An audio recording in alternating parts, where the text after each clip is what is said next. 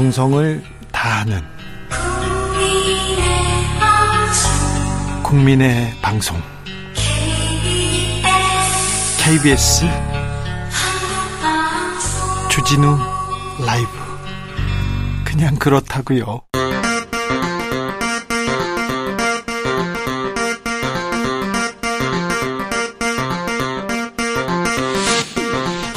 주진우 라이브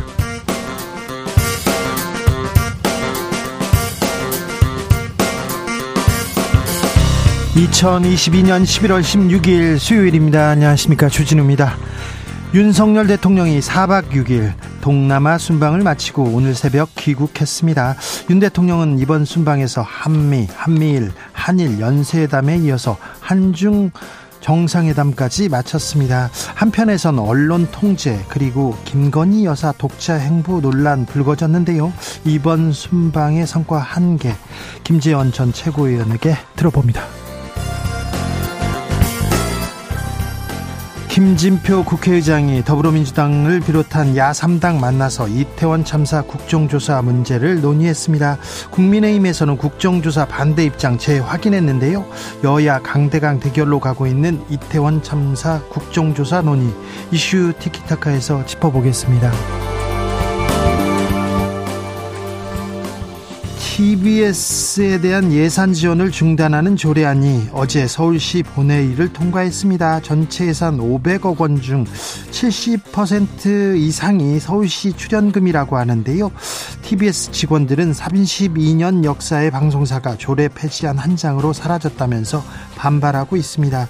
TBS 현재 분위기와 입장 김승환 기자에게 들어봅니다. 나비처럼 날아 벌처럼 쏜다. 여기는 추진우 라이브입니다. 오늘도 자중차에 겸손하고 진정성 있게 여러분과 함께 하겠습니다. 2023학년도 대학 수능 시험이 하루 앞으로 다가왔습니다. 오늘 예비 소집이 있었는데요. 아, 참, 수능 한 달 앞, 앞두고 응원 문자 보내달라고 한 게 얼마 전 같은데 한 달이 그새 이렇게 지났습니다. 오늘 수험생 51만 명 예비 소집했고요. 내일 아, 시험을 준비하는데요. 네. 그동안 고생 많으셨습니다. 끝까지 끝까지 컨디션 관리 잘 하셔가지고요. 아, 시험 잘 보시길 빕니다. 아, 오늘도 수험생들을 위한 응원 문자 좀 보내주십시오. 아, 남은 하루 마무리 잘 하라고 최선 다하시라고 한 분 한 분 이름 드리면 불러드리면서 응원하고 싶은데 네 네. 아, 응원의 기도만 이렇게 올리겠습니다. 샵 9730 짧은 문자 50원 긴 문자 100원 콩으로 아, 수험생들 고생하셨다는 얘기 듣겠습니다. 그리고 수험생 뿐만 아니라 부모님들 특별히 수험생 어머님들 같이 시험 공부하느라고 같이 잠 못 자느라고 얼마나 고생하셨어요. 감사하다는 말 전합니다. 그럼 주진우 라이브 시작하겠습니다.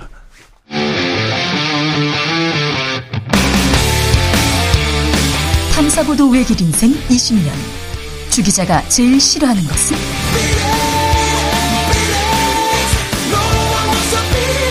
이 세상에서 비리와 부리가 사라지는 그날까지.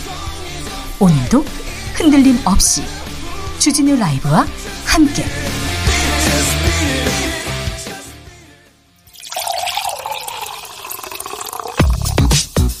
진짜 중요한 뉴스만 쭉 뽑아냈습니다. 주스.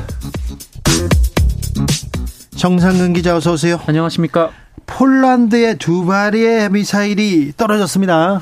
네, 현지 시간으로 15일 오후 3시 40분 이 폴란드 루블린주의 푸시에보두프라는 마을의 농작지에 미사일 두 발이 떨어져 두 명이 사망하는 일이 있었습니다. 네. 이 미사일이 어디서 발사된 것인지는 아직까지 파악되지 않았습니다만 그 러시아가 우크라이나에 대한 대대적인 폭격을 가하는 와중에 벌어진 일이었고 또 이 마을은 우크라이나 국경에서 불과 6km 정도 떨어져 있기 때문에 이 러시아 미사일 아니냐라는 의혹이 이어졌습니다. 네. 이 폴란드는 미사일이 러시아제로 확인됐다 이렇게 주장을 하면서 이 폴란드 주재 러시아 대사를 초치해 해명을 요구했고요. 이 젤렌스키 우크라이나 대통령도 러시아의 소행이라며 이 매우 심각한 긴장 고조 상황이라고 주장했습니다. 아, 다만 미국 조 바이든 대통령은 이 미사일의 궤도를 봤을 때 러시아에서 발사되지는 않은 것 같다라고 말했는데요. 우크라이나가 러시아 미사일을 요격하기 위해 쏜 지대공 미사일이 폴란드로 잘못 떨어졌을 가능성도 있다라는 얘기가 나오고 있습니다. 아무튼 러시아 우크라이나 전쟁 통입니다. 폴란드는 나토 회원국이고요. 다른 나라인데 여기까지 전선이 넓어지는 거 아니냐. 이 참 우려가 큽니다.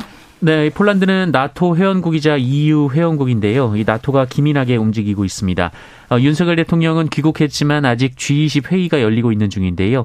이 바이든 대통령은 마침 발리에 모여 있던 나토 또 주요 7개국 정상들과 긴급 회동을 갖고 이번 사건에 대한 대응 방안을 논의했습니다. 어, 나토 회원국들은 나토 조약 4조를 발동할지 검토에 나섰다라고 하는데요. 이 나토 조약 4조는 회원국이 안보를 위협받는 경우 상호 협의를 즉각 요청할 수 있도록 하는 내용입니다. 아, 다만 나토 사무총장은 사실관계를 확정하는 것이 중요하다라고 밝혔습니다. 네네 사실관계가 중요하죠. 누가 쐈는지 왜 미사일이 폴란드에 떨어졌는지 사실관계 확정하는 게 중요합니다. 네, 러시아에서는 뭐라고 네. 합니까? 아, 네. 러시아는 이번 폴란드 피격 사건의 관련성을 전면 부인했습니다. 러시아 국방부는 성명을 통해 이 폴란드가 상황을 고조시키려고 고의로 도발하는 것이다라고 했고요. 러시아군은 우크라이나 폴란드 국경 근처에 아무런 타격도 하지 않았다라고 주장했습니다. 네. 러시아는 우리가 공격한 거 아니야 이렇게 얘기합니다. 사실관계 확인이 먼저 중요합니다. 좀 지켜보시죠. 윤 대통령 어제 한중 정상회담 열었습니다. 어떤 얘기들 오갔습니까? 네, 윤석열 대통령과 시진핑 중국 국가주석은 어제 회담을 통해 이 북한 핵미사일 문제 그리고 교류 협력 강화 방안 등을 논의한 것으로 전해졌습니다. 아, 양국 정상은 첫 만남인 만큼 두 나라 관계를 발전시키자라는 덕담을 주고받았고요. 이태원 앞서 참사에 대한 애도 그리고 사의 표명이 이어졌습니다. 다만 북한 문제와 관련해서 윤석열 대통령은 중국이 더욱 적극적이고 또 건설적인 역할을 해달라라고 당부한 반면 어, 시진핑 주석은 우리 정부의 담대한 구상에 대해 북한의 의향이 관건이라며 거리를 뒀습니다. 좀 선을 걷네요. 네, 또 우리 정부가 한미일 정상회담을 통해 삼국 협력을 강화한 것을 두고 이 진정한 다자주의를 만들자라며 애둘러 견제했고요. 이 경제 협력을 정치화하는 것은 반대한다라는 말을 통해 이 첨단 산업 분야에서 중국을 봉쇄하려는 미국의 행보에 한국이 동참하는 것을 견제하기도 했습니다. 예, 윤 대통령 오늘 새벽에 귀국했습니다. 네, 윤석열 대통령은 오늘 오전 6시 50분쯤 4박 6일간의 동남아시아 순방을 마치고 전용기인 공군 1호기 편으로 성남 서울공항을 통해 귀국했습니다. 어, 공항에는 국민의힘 정진석 비상대책위원장과 주호영 원내대표, 김대기 대통령 비서실장, 이진복 정무수석, 어, 그리고 이상민 행정안전부 장관 등이 나와서 윤석열 대통령을 맞이했습니다. 이 출국 당시 야권으로부터 사퇴 압박을 받고 있는 이상민 장관의 어깨를 두 번 두드리며 격려했던 윤석열 대통령은 어, 이번에는 이상민 장관과 악수를 한 뒤 고생 많았다라는 말을 했습니다. 어, 그리고 마중 나온 다른 인사에게도 수고하셨다라고 인사하기도 했습니다. 한편 윤석열 대통령은 이번 귀국 길에 별도의 기자간담회를 하지 않았습니다. 이상민 대통령 아, 대통령 아니죠. 대통령이 이상민 장관에게 수고하셨다, 고생했다, 고생 많았다 이렇게 했다고요. 아, 지난번에는 어깨를 두드렸는데 이상민 장관에 대한 비판은 커져갑니다. 오늘은 이재명 민주당 대표가 나섰습니다. 네, 민주당 이재명 대표는 오늘 최고위원회의에서 책임을 져야 할 이상민 장관이 재난대책 수립 TF 단장까지 맡았다라며 희생자와 피해자, 유족들을 우롱하는 행위로 이 국민과 끝까지 한번 싸워보겠다는 태도로 읽혀진다라고 비판했습니다. 어, 이재명 대표는 참사 당시에도 국가는 없었고 참사 이후에도 국가의 책임은 실종됐다면서 어, 진실은 가려지고 실무자들에 대한 책임을 전가하려는 시도가 횡행하고 있다라고 말했습니다. 경찰에서 희생자 명단 공개한 매체에 대해서 수사에 나섰네요. 네, 서울경찰청은 이태원 참사 희생자 명단을 공개한 온라인 매체 민들레 그리고 시민 언론 더 탐사에 대한 고발 사건을 이 반부패 공공범죄 수사대에 배당하고 수사를 개시했다라고 밝혔습니다. 이 두 매체는 지난 이태원 참사 희생자 155명의 실명을 웹사이트를 통해 공개했고요. 어, 이에 국민의힘 이종배 서울시 의원 등이 개인정보보호법 위반 혐의로 두 매체를 경찰에 고발한 바 있습니다. 국민의힘에서 장경태 민주당 의원 어, 국회 윤리위에 제소했습니까? 네, 국민의힘은 윤석열 대통령의 동남아 순방에 동행한 김건희 여사의 행보와 관련해 이 빈곤 포르노라고 비판한 민주당 장경태 최고위원을 오늘 오후 국회 윤리특별위원회에 제소했습니다. 앞서 국민의힘 여성 의원들은 치료를 받지 못해 어려움을 겪고 있는 아동의 가정을 방문해서 관심과 지원을 촉구한 것을 어떻게 화보 촬영에 비견할 수 있으며 이 뜬금없이 포르노라는 단어를 쓸 수 있단 말인가라고 비판했습니다. 장경태 의원의 입장은 잠시 후에 이어지는 코너에서 바로 자세히 들어보도록 하겠습니다. 음, 장경태 의원이 직접 나옵니다. 검찰이 이재명 대표의 측근 정진상 실장에 대해서 구속영장을 청구했습니다. 네, 서울중앙지검은 오늘 민주당 이재명 대표의 측근으로 불리는 정진상 대표실 정무조정실장에 대해 구속영장을 청구했습니다. 이 정진상 실장은 성남시 정책비서관, 경기도 정책실장으로 재직하면서 어, 유동규 전 성남도시개발공사 기획본부장 등 이른바 대장동 일당에게서 각종 사업 추진 등 편의를 제공한 대가로 1억 4천만 원의 금품을 받은 혐의, 어, 그리고 대장동 개발 사업자 선정 대가로 400억여 원을 나눠 갖기로 약속한 혐의, 어, 그리고 증거 증거인멸 교사 혐의 등을 받고 있습니다.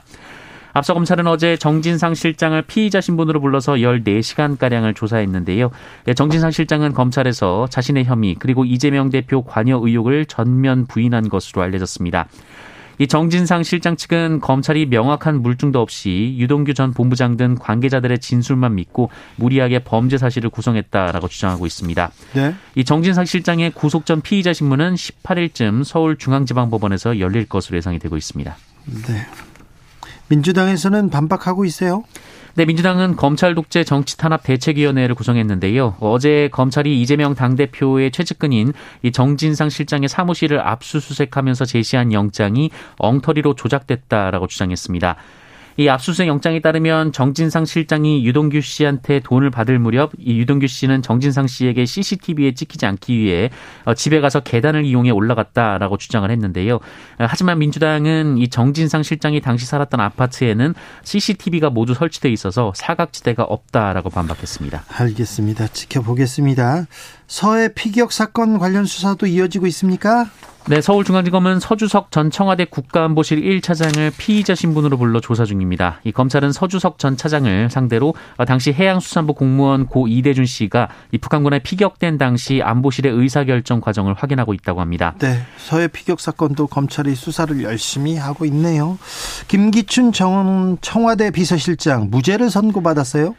네, 세월호 참사 당일 박근혜 당시 대통령이 보고받은 시간을 사후에 조작했다라는 이유로 기소된 김기춘 전 대통령 비서실장이 파기환송심에서 무죄를 선고받았습니다. 아, 김기춘 전 실장은 세월호 참사가 발생한 지난 2014년 4월 16일 이 대통령이 유선으로 처음 보고받은 시간 어, 그리고 실시간으로 보고받았는지 등 이 정보를 사실과 다르게 국회에 제출한 혐의로 2018년 3월 재판에 넘겨진 바 있습니다. 어, 1, 2심은 모두 김기춘 전 실장이 국회에 이 대통령이 상황을 충분히 잘 파악하고 있었다라고 서면 답변한 것이 허위 자료 제출에 해당한다고 판단해서 징역 1년에 집행유예 2년을 선고한 바 있습니다. 그런데요. 어, 그러나 대법원은 올해 8월 이 대통령이 상황을 파악하고 있었다고 생각한다라는 답변서 내용은 이 피고인의 주관적 의견이라면서 이 무죄 취지로 사건을 파기한 바 있습니다. 어, 또한 대통령 비서실과 청와대 국가안보실이 관저에 보낸 보고 횟수나 시간 등은 어, 객관적 사실에 부합한다라고 봤습니다. 네. 알겠습니다. 네. 부천 애니메이션 축제에서 음, 대통령을 풍자한 작품이 전시에서 제외됐습니다. 네, 최근 북천 국제 만화 축제에서 윤석열 대통령을 풍자한 이른바 윤석열차 만화가 전시가 됐고 이 문체부가 지원을 중단한다라고 밝혀서 표현의 자유 침해 논란이 벌어진 바 있는데요. 어, 그런데 부천 국제 애니메이션 페스티벌에서는 이 대통령 부부를 풍자한 만화가 전시에서 제외된 사실이 뒤늦게 알려졌습니다. 제가 그래서 이 작품을 찾아보게 됐어요. 찾아봤습니다. 이 만화 축제에서 유일하게 유일하게 또 이 만화 작품을 찾아봤는데 이 작품만 유명해졌습니다. 제2의 윤석열차 사건이 됐고요. 그냥 뭐 풍자의 영역인데 그냥 두는 게 어떤가 괜히 이렇게 긁어서 크게 만들어 만드는 건 아닌가 이런 생각도 합니다. 아무튼 네 여러분도 뭐 궁금하죠 여러분도 갑자기 찾아보고 싶죠. 네 그래서 저도 찾아봤어요. 뭘 이걸 그냥 두지 이런 생각이 조금 들었어요. 검찰이 삼성 급식 몰아주기 의혹과 관련해서 어, 재판에 넘겼습니다. 기소했습니다. 네, 서울중앙지검은 오늘 삼성그룹 총수가 지분을 갖고 있는 웰스토리에 수조 원대의 일감을 몰아준 혐의로 삼성전자와 삼성 웰스토리 법인 그리고 당시 그룹 최고위급 의사 결정권자였던 최지성 전 미래전략실장을 재판에 넘겼습니다. 네.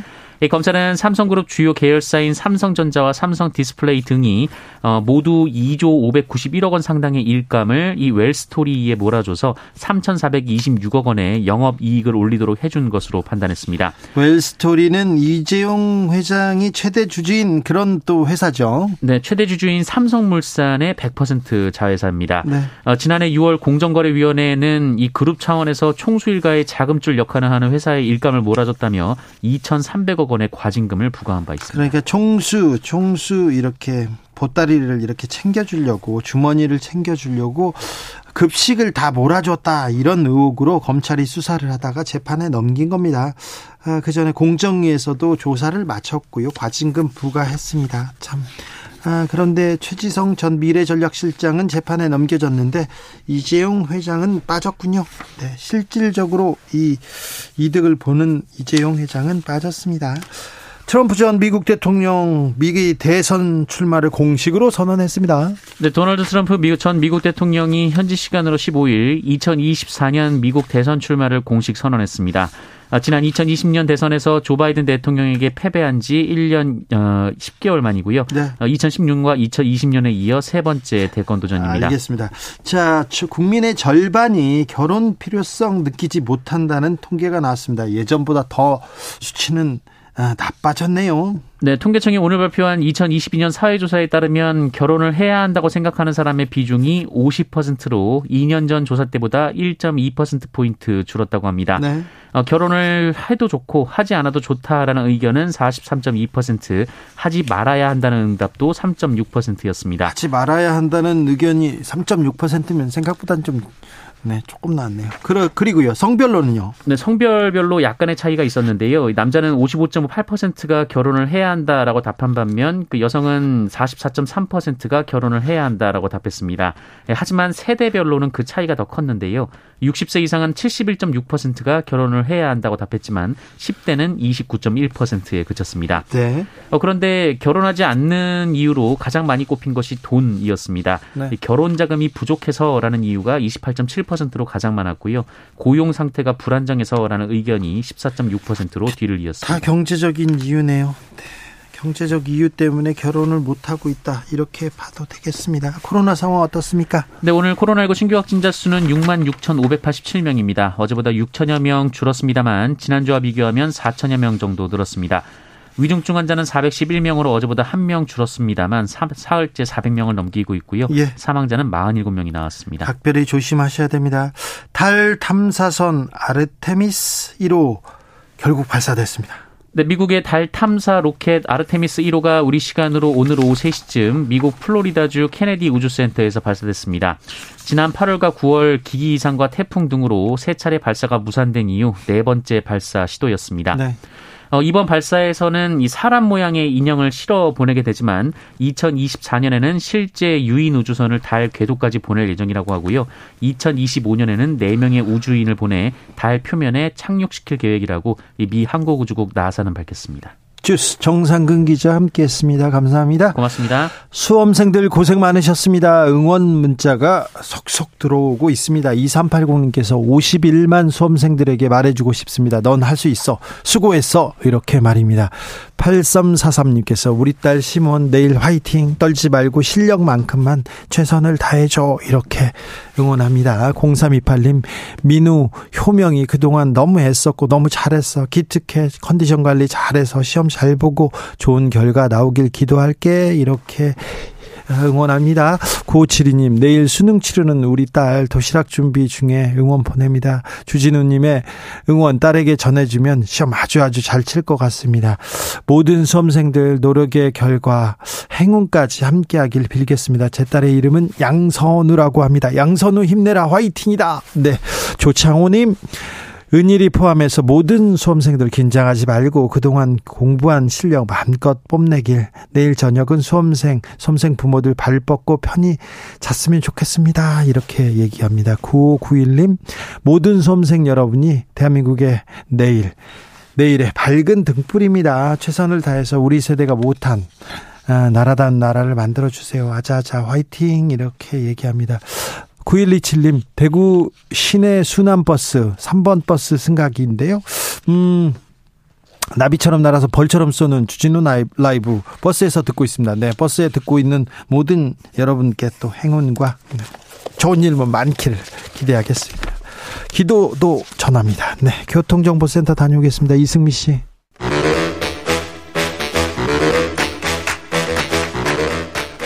이것이 혁신이다. 여야를 내려놓고 관습을 떼버리고 혁신을 외쳐봅시다. 다시 만난 정치 공동 혁신구역. 수요, 수요일 주진우 라이브는 정쟁 비무장지대로 변신합니다. 자, 주진우 라이브가 지정했습니다. 여야 혁신위원장 두 분 모셨습니다. 천하람 국민의힘 혁신위원 어서 오세요. 네, 전남 순천의 천하람입니다. 장경태 더불어민주당 의원 어서 오세요. 네, 안녕하세요. 장경태입니다. 네. 아, 윤 대통령 동남아 순방을 마무리 짓고 귀국했습니다. 이번 순방 어떻게 보셨습니까? 천하람? 네, 뭐 위기의 시기에 뭐 그래도 순방다운 순방을 한 거 아닌가라고 평가를 하고 싶고요. 특히 한미일 삼국이 어떤 여러 가지 대북의 문제라든지 아니면 경제 안보의 문제라든지 이런 부분에 있어서 많은 뭐 어, 협의 그리고 또 공동의 목소리들을 냈고요. 어, 그리고 뭐 IRA와 관련한 뭐 바이든 대통령의 언급이라든지 또 아세안과에 대해서도 여러 가지 이제 세일즈 외교 같은 부분들도 있었습니다. 그리고 네. 너무 우리가 한미일 위주로 가는 건 아닌가 하는 우려도 일각에서 있었는데 네.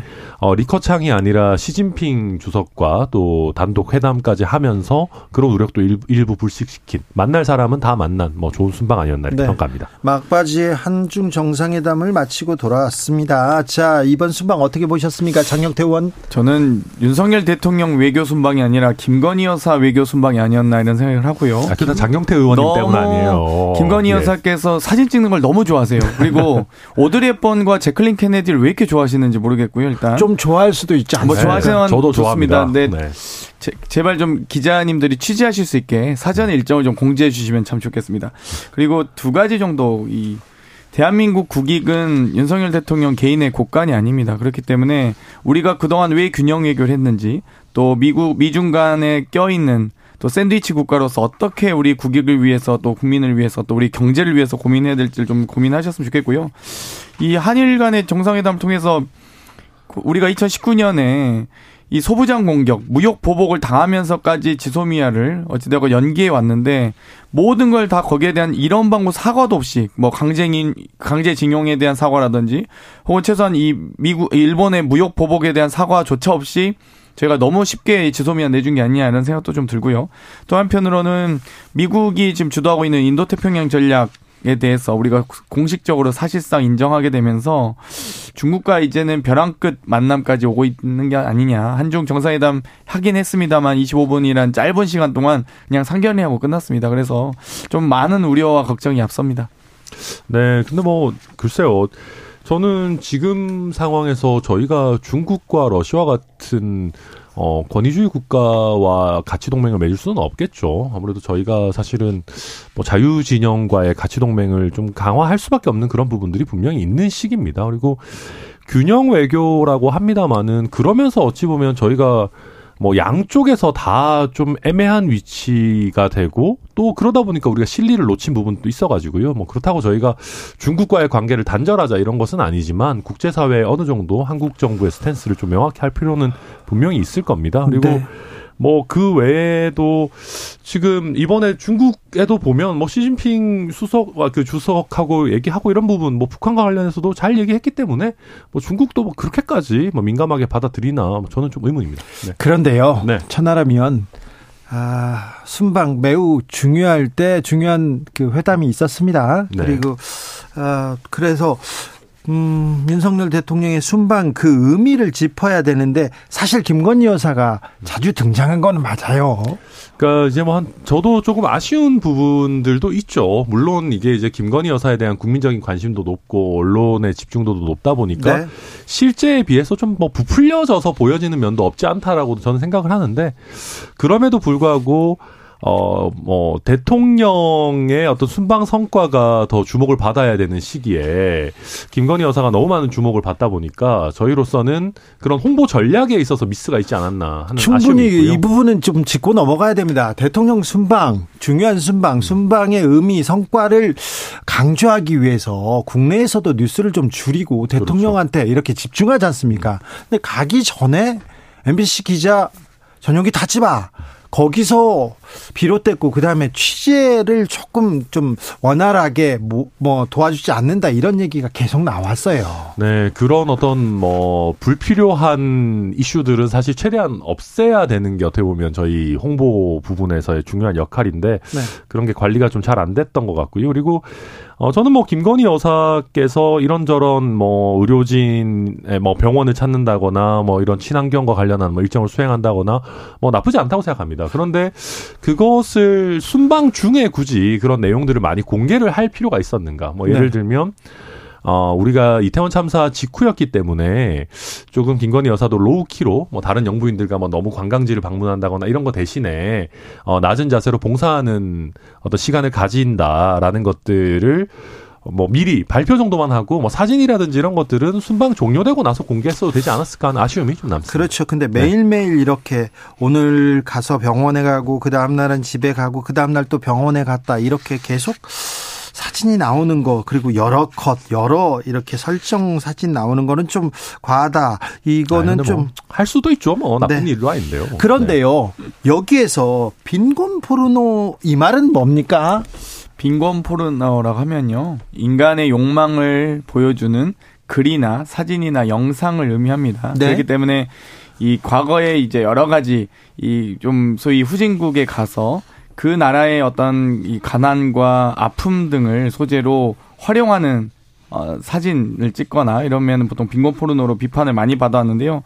그걸 또 유독 이 92년도 소말리아 내전 당시에 오드리 헵번이 했던 이 비슷한 자세와 사진 구도로 김건희 여사가 심지어 정상회의 개최국인 캄보디아에 요청을 뿌리치고까지 개인 일정을 만들어서 그렇게 해서 할 필요가 있었는지 외교 결례이고 또 이 이런 화보 촬영하는 모습들이 매우 부적절했다라고 지금 말씀드리고 있고요. 네. 거기에 대해서 뭐 여러 국민의힘 측이 이 논의를 뭐 강하게 이 이 제기를 하고 계신데 사실 전 좀 인터넷 검색이라도 좀 하고 이제는 정치인들도 좀 공부를 좀 하셨으면 좋겠습니다. 이 정말 이미 사전에서도 어, 또 논문에서도 언론에서도 많이 쓰이고 있는 말이거든요. 그렇기 때문에 이 말 자체를 그렇게 이 뭐 화를 내시는 건 참 이해하기 어렵습니다.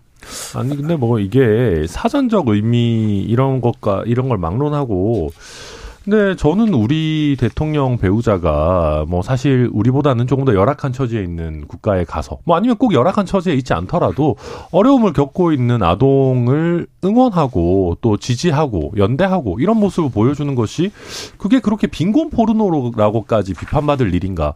그렇다면 과거에 사실 우리가 다른 나라에 도움을 많이 받던 시절에 우리에게 와서 도움의 손길을 내밀고 그 과정에서 뭐 촬영도 하고 사진도 찍은 분들도 많이 계시겠죠. 그런 분들은 다 그러면 한국을 빈곤 포르노의 객체로 이용했던 겁니까?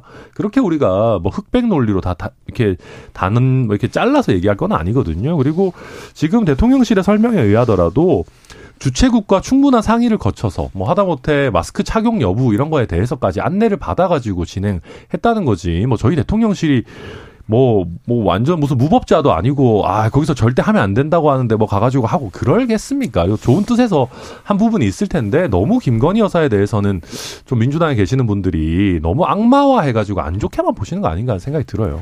이럴 때 참 부적절한 처신이다라는 말이, 말을 해야 되는데요. ODA 자선봉사 가신 게 아닙니다. 정상 외교를 가신 거고요. 캄보디아는 정상회의 개최국으로서 본인 국가의 국가 이미지를 향상시키기 위한 아주 좋은 어떤 모델들을 소개하고 싶었을 겁니다. 대부분 그렇고요. 우리도 만약 이 외신 이 정상회의를 개최했을 때 부산 백스코에서 하지 산골짜기 연탄집에서 하지 않습니다. 그렇기 때문에 이 충분히 캄보디아 측에서는 앙코르와트 사원을 가달라고 요청했던 거 아니겠습니까? 그걸 거절하고 지금 개인 일정 하신 거거든요. 그리고 실제 캄보디아 정부가 제대로 어, 협의했는지도 지금 제대로 못 밝히지도 못하고 있습니다.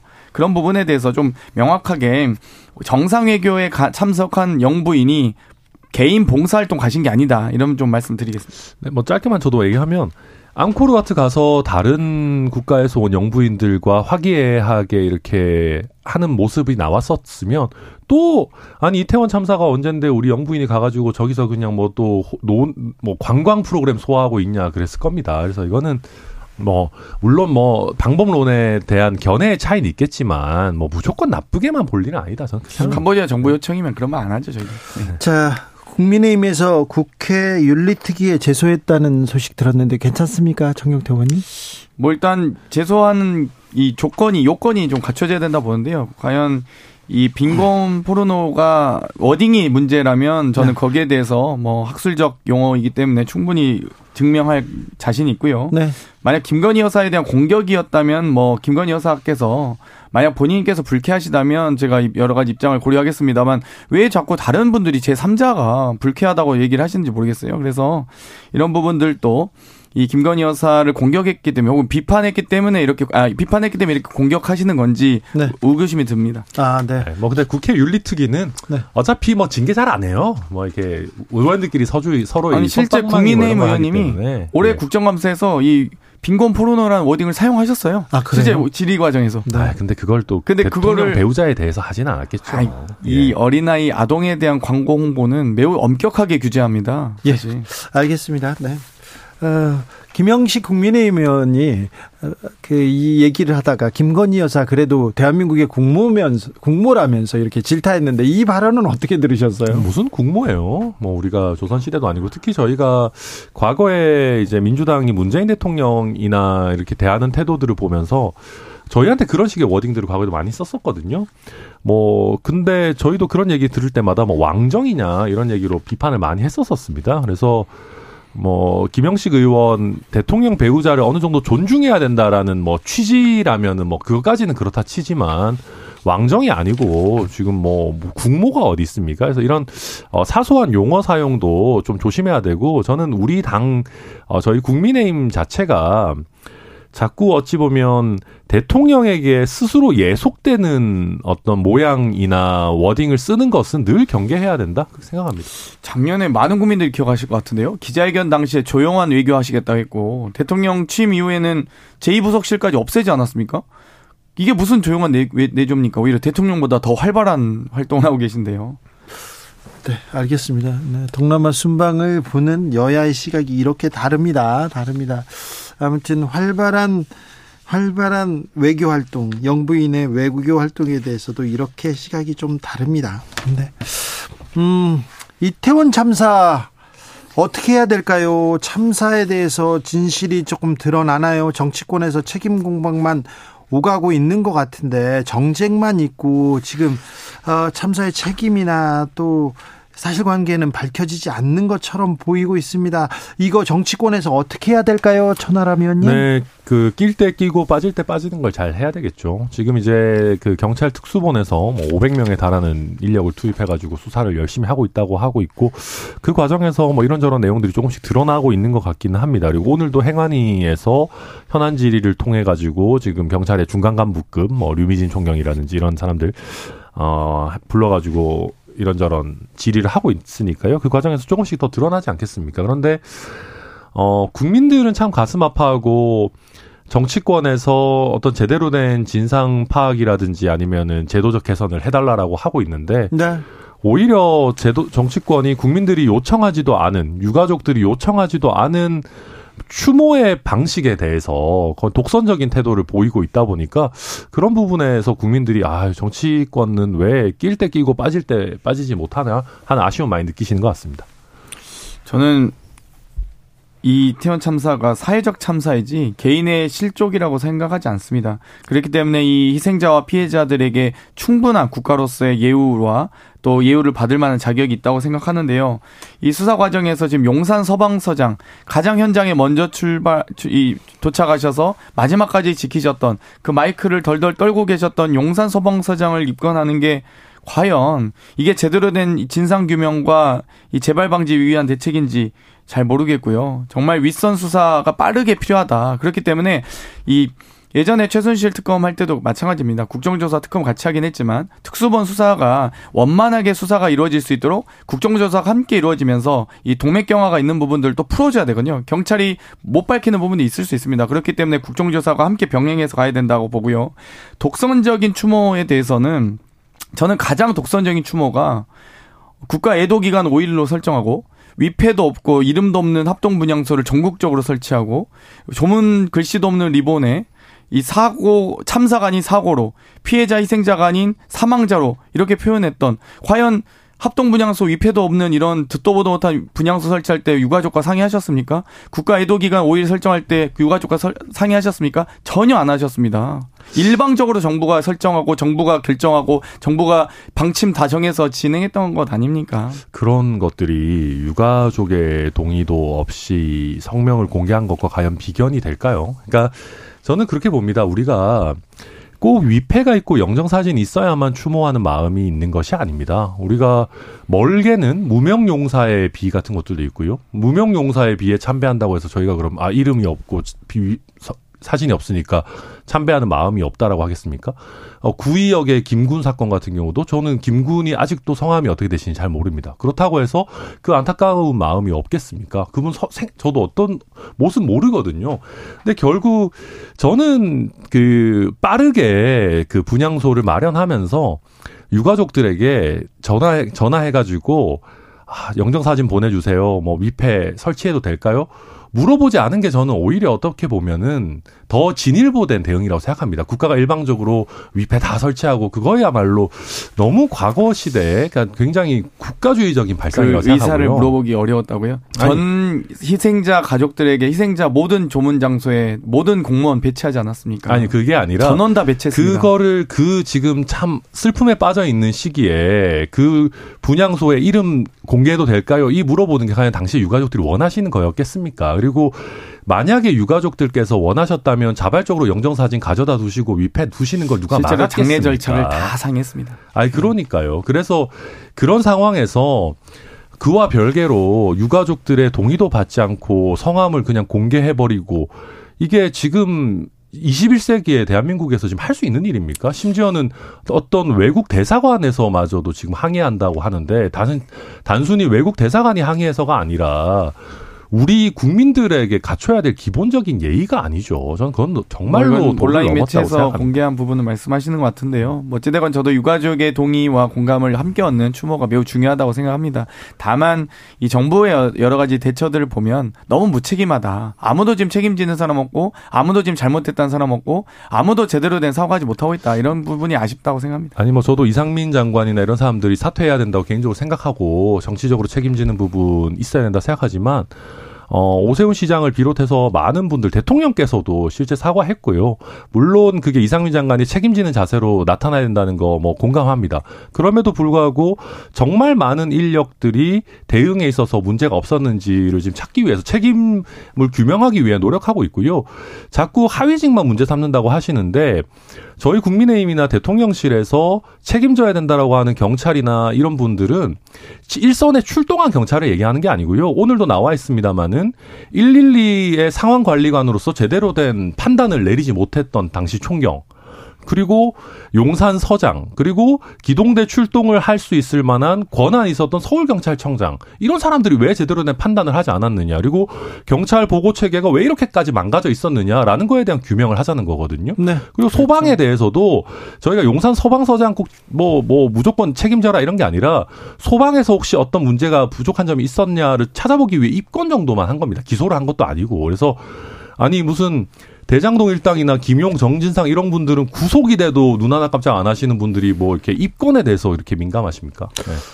오세훈 서울시장이 오늘 참사의 원인으로 서울시 정부, 경찰, 소방 등이 어, 관계 당국에서 예측을 실패했다. 이걸 통안의 한으로 본다. 이렇게 얘기했습니다. 그리고 깊은 책임감 느낀다. 모든 책임을 지겠다고 이렇게 얘기했는데요. 어떤 식으로 책임져야 된다고 보시는지요? 어, 뭐 당연히 뭐, 뭐 사과라는 거는 기본인 거고요. 예측 실패뿐만이 아니라 저는 대응 실패도 당연히 있었다고 봅니다. 네. 112 신고 이후에 특히나 말이죠. 그리고 저는 가장 아쉬운 부분이 사실은 용산구청장입니다. 저는 정말로 저희 윤리위에서 강경한 대응을 해야 된다고 생각하고요. 솔직히 좀 최악이잖아요. 그러니까 아 뭐 저희 지난주에도 얘기했습니다마는 아니 본인이 그 위험의 발생을 어느 정도 직전에 느껴놓고도 제대로 된 대응 안 했다라는 거는 정말 큰 잘못이고 저는 박혜영 용산구청장 저희 당에서 최소한 뭐 제명이나 출당 같은 조치를 해야 되지 않나 뭐 이 생각 가지고 있습니다. 사실 비가 와도 이 호우 대비를 하고요. 눈이 와도 제설 방지 대책을 세웁니다. 태풍이 불어도 이 비상 대기를 하면서 대책을 세우는데 불이 나면 당연히 소방차가 출동하죠. 근데 비가 비가 오는데 눈이 오는데 눈이 내리는데 태풍이 부는데 주체차 주체자가 있습니까? 재난관리법상 중앙행정기관의 장과 지방자치단체 장의 재난관리 비상 대, 대, 그 비상 대비를 위한 계획을 수립하도록 다 법에 명시가 되어 있습니다. 그러면 서울시장께서 비상 대비 계획을 짜셨어야 되는데 용산구 대책회의에도 용, 이 서울에서 아무도 이 담당자가 안 갔다는 거 아닙니까?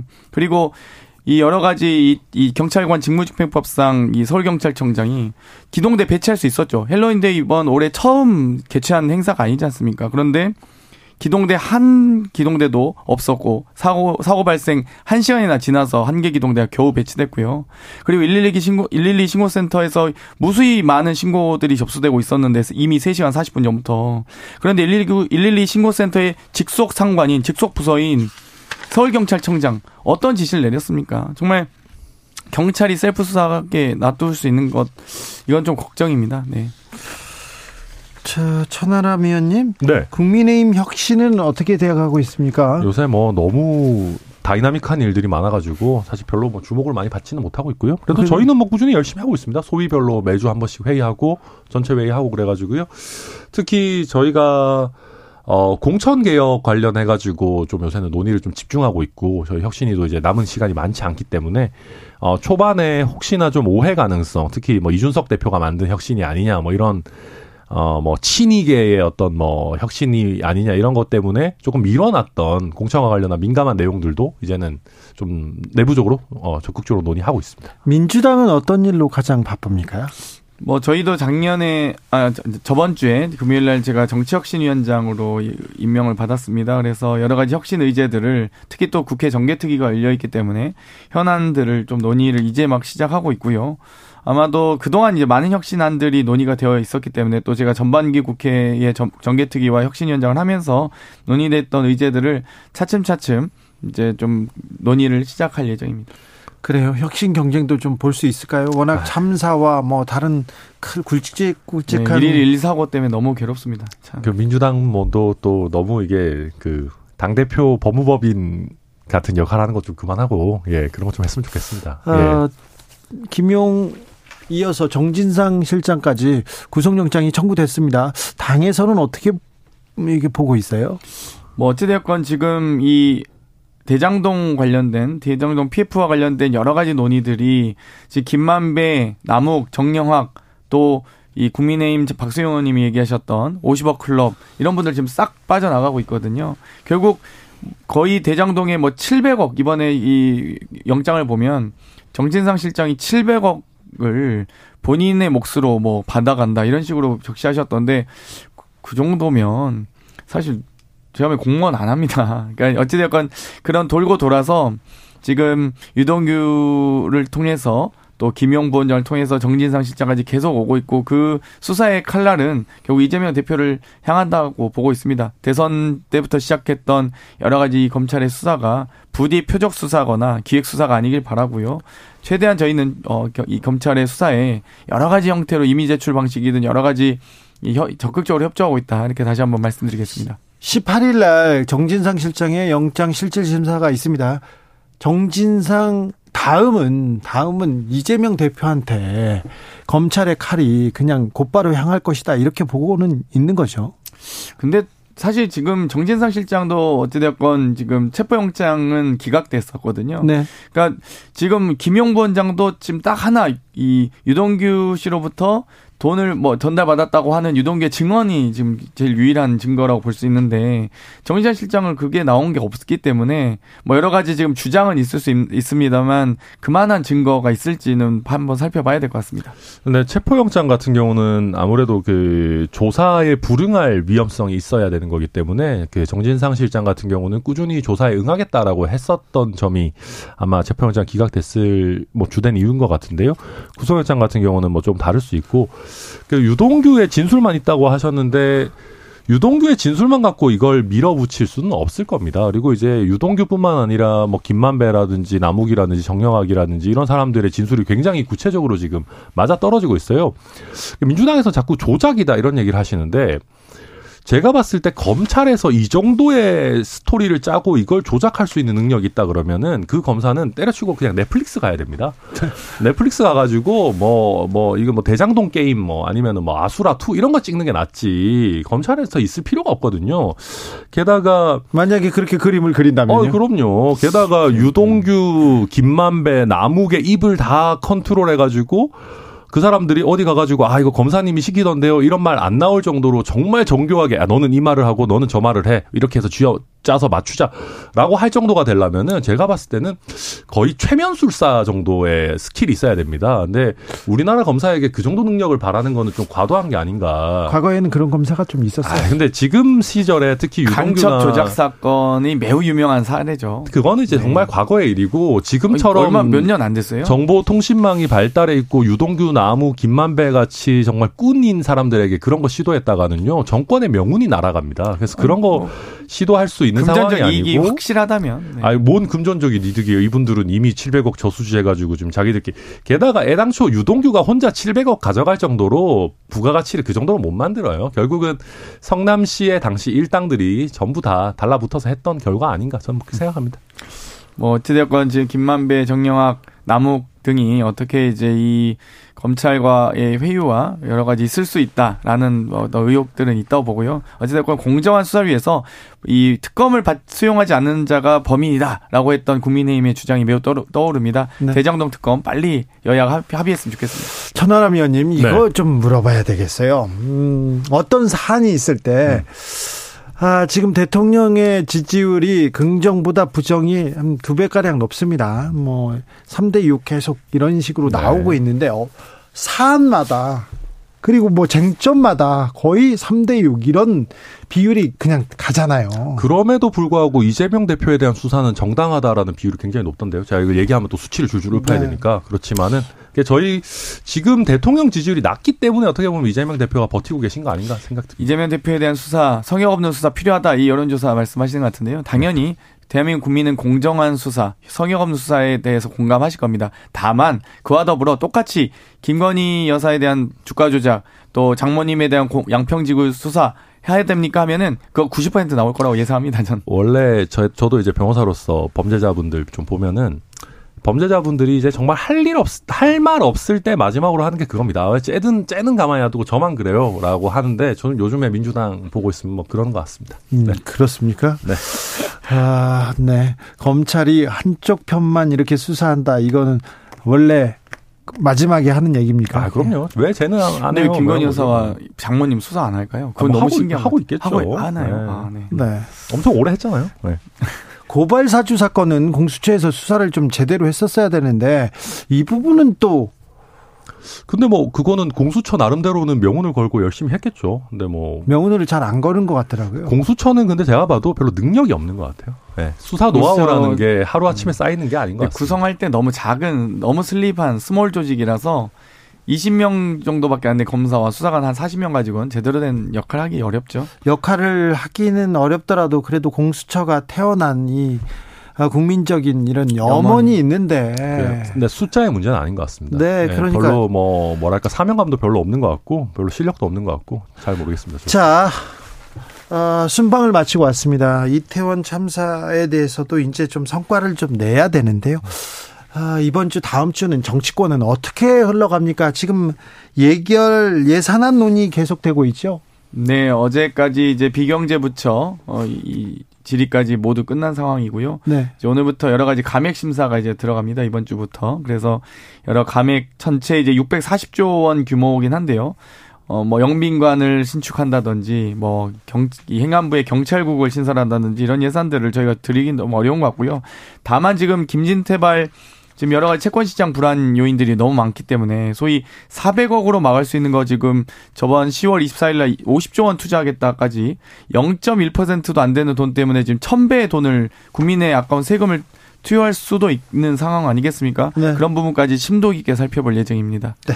어, 지금 이제 기재위에서도 나름대로 이제 뭐 소위 같은 거 구성도 좀 간사들끼리 합의도 되고 조금씩 진척이 있는 것 같습니다. 그런데 네. 저는 어, 뭐 민주당 께 말씀드리고 싶은 게 어느 정도 저희가 국정을 할 수 있는 기회는 좀 부여해야 되는 거 아닌가. 특히 지금 보면 예산안뿐만 아니라 정부안으로 제출한 법안을 뭐 거의 안 하, 나도 통과 안 시켜주고 있습니다. 그러니까 정부안으로 제출한 법안들은 쟁점 법안도 있지만 대부분 그냥 약간 비쟁점 법안들도 많이 있거든요. 그래서 민주당에서 뭐 너무 이렇게 아무것도 안 통과시켜 주시면은 내년도 국정감사 때 뭘 하시려고 이러시나 하는 생각도 듭니다. 월드컵이 코앞으로 다가왔습니다. 손흥민 선수는 네.